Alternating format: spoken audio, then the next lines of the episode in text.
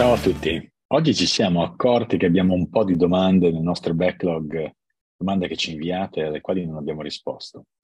E quindi abbiamo deciso di dedicare un po' di tempo a, a dare almeno alcune delle risposte ci, alle domande che ci avete fatto. Allora, la prima è il primo incontro virtuale con Angel VC, pre-seed o seed. Come pensate sia meglio impostare? Dritti presentare il pitch, eh, pitch deck o chiacchierata per poi usare le slide solo se necessario?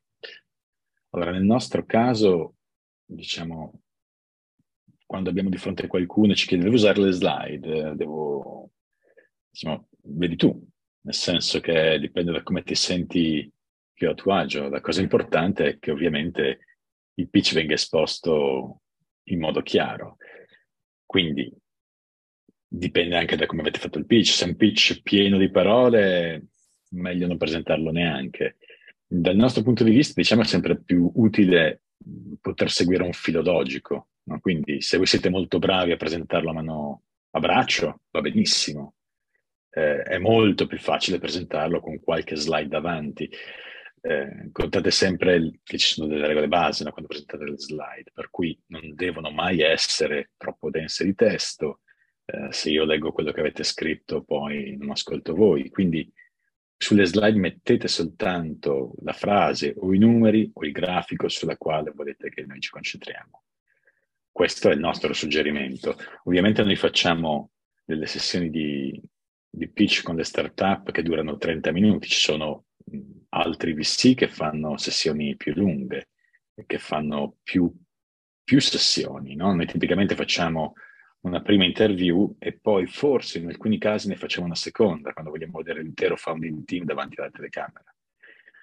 Quindi se devo darvi la mia impressione, usatelo, se avete un pitch deck usatelo. Il tempo è sempre molto poco, per cui dovete cercare di usarlo bene.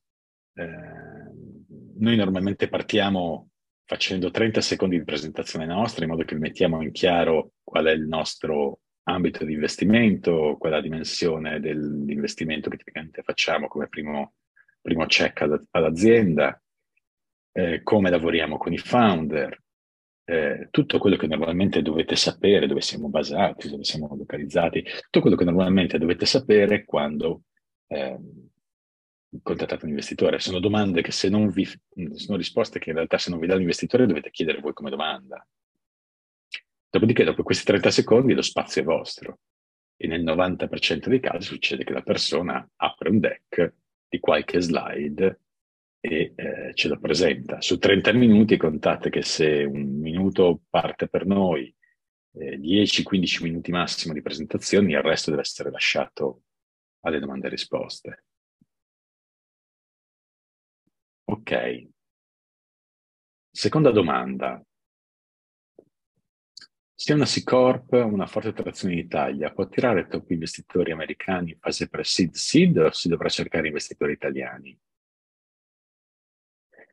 Eh, domanda interessante. Allora,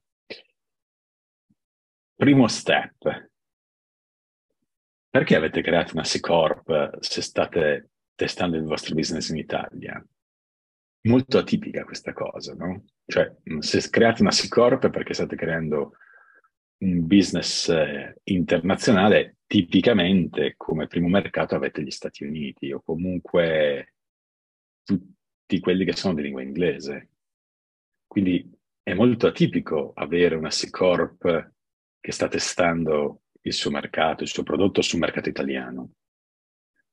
Dopodiché il fatto che funzioni sul mercato italiano dice qualcosa all'investitore americano?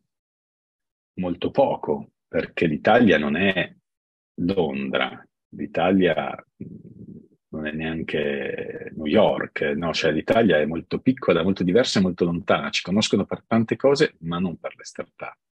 Ci conoscono per le vacanze, ci conoscono per la Toscana, ci conoscono per uh, i monumenti, per il cibo, ma non startup. Quindi non hanno più pallida idea di come funzioni il mondo startup da noi hanno un'idea chiara tipicamente che siamo piccoli, molto molto piccoli. Ora, dal mio punto di vista, non è mai bene associare queste due cose.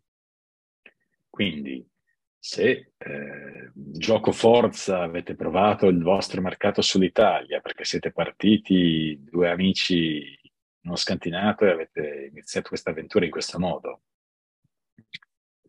E a un certo punto vi siete accorti che questa cosa in Italia è, è poco e quindi va lanciata negli Stati Uniti. Eh, il mio suggerimento è questo, cioè preparate un pitch in inglese, eh, traducete il sito dall'italiano all'inglese, ok?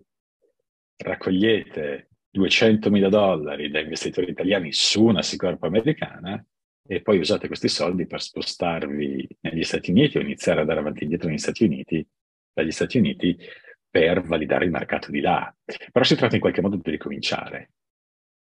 Non è, abbiamo visto più volte, diciamo, anche startup italiane salire sul palco di, anche di Y Combinator, di diversi acceleratori, ma anche di Y Combinator negli anni passati, che avevano anche una buona traction italiana, anche un paio di milioni di ricavi, considerati veramente molto poco dagli investitori, molto molto poco, nel senso che mh, quando partite avete, se vi presentate un pubblico americano come pubblico di investitori, Ehm, questi in qualche modo, ci sono eccezioni, eh, però in qualche modo si aspettano che eh, gli parliate di qualcosa che conoscono come mercato. Il mercato italiano non lo conoscono, non gli dice niente rispetto al mercato americano. Ok? Diverso è se partite dall'Italia e avete un mercato subito in tutto il mondo, perché fate un software open source, perché mm, fate qualcosa che serve, non so, un developer tool. Ok? eh, in questo caso è molto diverso. Quindi potete, siete in Italia ma incidentale, cioè siete un remote team che sta lavorando dall'Italia, che lancia questa cosa nel mondo in inglese e a quel punto dire, potete raccogliere da un investitore americano. Il consiglio è sempre quello di conoscerlo un po' come cultura l'investitore americano, perché non è come un investitore italiano, non è come un investitore tedesco o francese. Ecco. C'è spazio per una terza domanda. Allora, è una domanda sul recruiting dei primi talenti. Come reclutare i primi talenti? Dice, ogni, ogni one, one billion dollar company racconta l'importanza di reclutare solo talenti.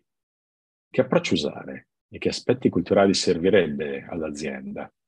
Consigliate di fidarsi a un'agenzia di HR anche nelle fasi iniziali. Allora, partiamo dal fondo. Agenzie, le agenzie di HR all'inizio? No. Le agenzie, le agenzie di, di eh, risorse umane vi possono servire nel momento in cui non trovate VP of Engineering, il VP of Sales, ok? Queste figure. Um, ma, ma io farei ancora un passo indietro pensateci bene prima di fare recruiting, cioè prima di assumere la prima persona, se siete due o tre co-founder, dovete essere autosufficienti per diverso tempo, secondo me, anche dopo aver raccolto il primo, il primo round. Quando raccogliete il primo round, i primi 500 mila dollari, i primi 600 mila dollari, io non assumerei. Non assumerei assolutamente, cioè li userei per posizionarmi sul mercato target, li userei per iniziare a parlare con gli utenti, li userei per provare magari qualche figura che può essere un contractor esterno, però quando assumete qualcuno, soprattutto se assumete qualcuno eh, che deve integrarsi con la vostra struttura, come per esempio un altro ingegnere del software, questo vi rallenta. Quindi arrivate prima al punto in cui siete convinti che quello su cui siete è una cosa sufficientemente interessante per gli utenti che non è il product market fit, eh? è un'intuizione, un... avete una certa serie di segnali, scriverò diverse cose relativamente a questi temi eh, nei prossimi periodi. Comunque, eh, reclutare solo talenti, allora, una persona di talento fa 10 volte, a volte 50 volte il lavoro di una persona che talento non ne ha um, state solo attenti perché le persone di talento vanno identificate bene. Non, cioè, devono essere persone che sono fatte per lavorare nel vostro team, quindi una persona di talento a 360 gradi, non soltanto una persona brava tecnicamente, ma una persona in grado di lavorare con il vostro team, deve avere un fit con la vostra cultura aziendale e deve essere una persona che arriva dal mercato, che arriva dal mercato che vi interessa andare ad aggredire, piuttosto che dalla tecnologia che vi interessa utilizzare o sulla quale conoscete magari poco, no? Sicuramente partire con un gruppo piccolo di persone di grande talento è un grandissimo vantaggio.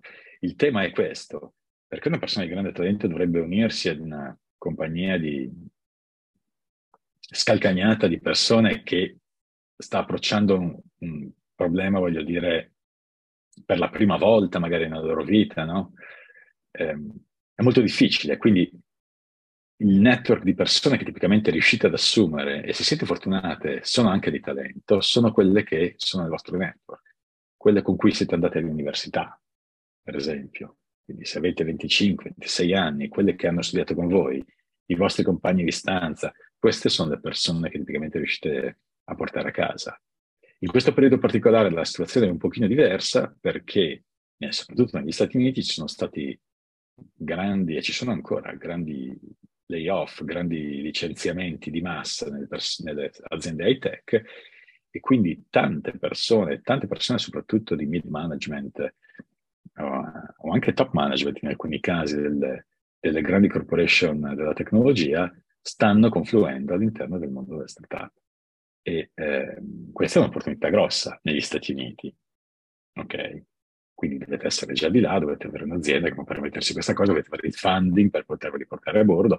Sono comunque persone che vi costano, però non, non quanto vi sarebbero costate eh, due anni fa. Eh, molto meno. Sono persone che sono disposte in questo periodo, soprattutto in questo periodo di tempo, a, a entrare in una startup molto giovane per avere maggiori responsabilità e anche più skin in the game, quindi più equity, ok, una quantità di equity sufficiente per far sì che se le cose vanno bene, vanno veramente bene tutti.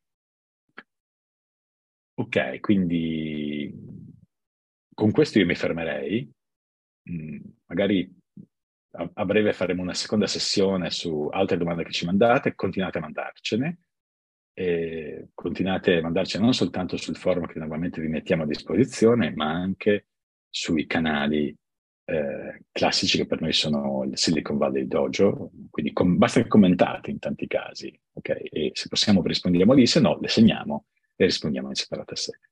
Buona giornata a tutti, ciao!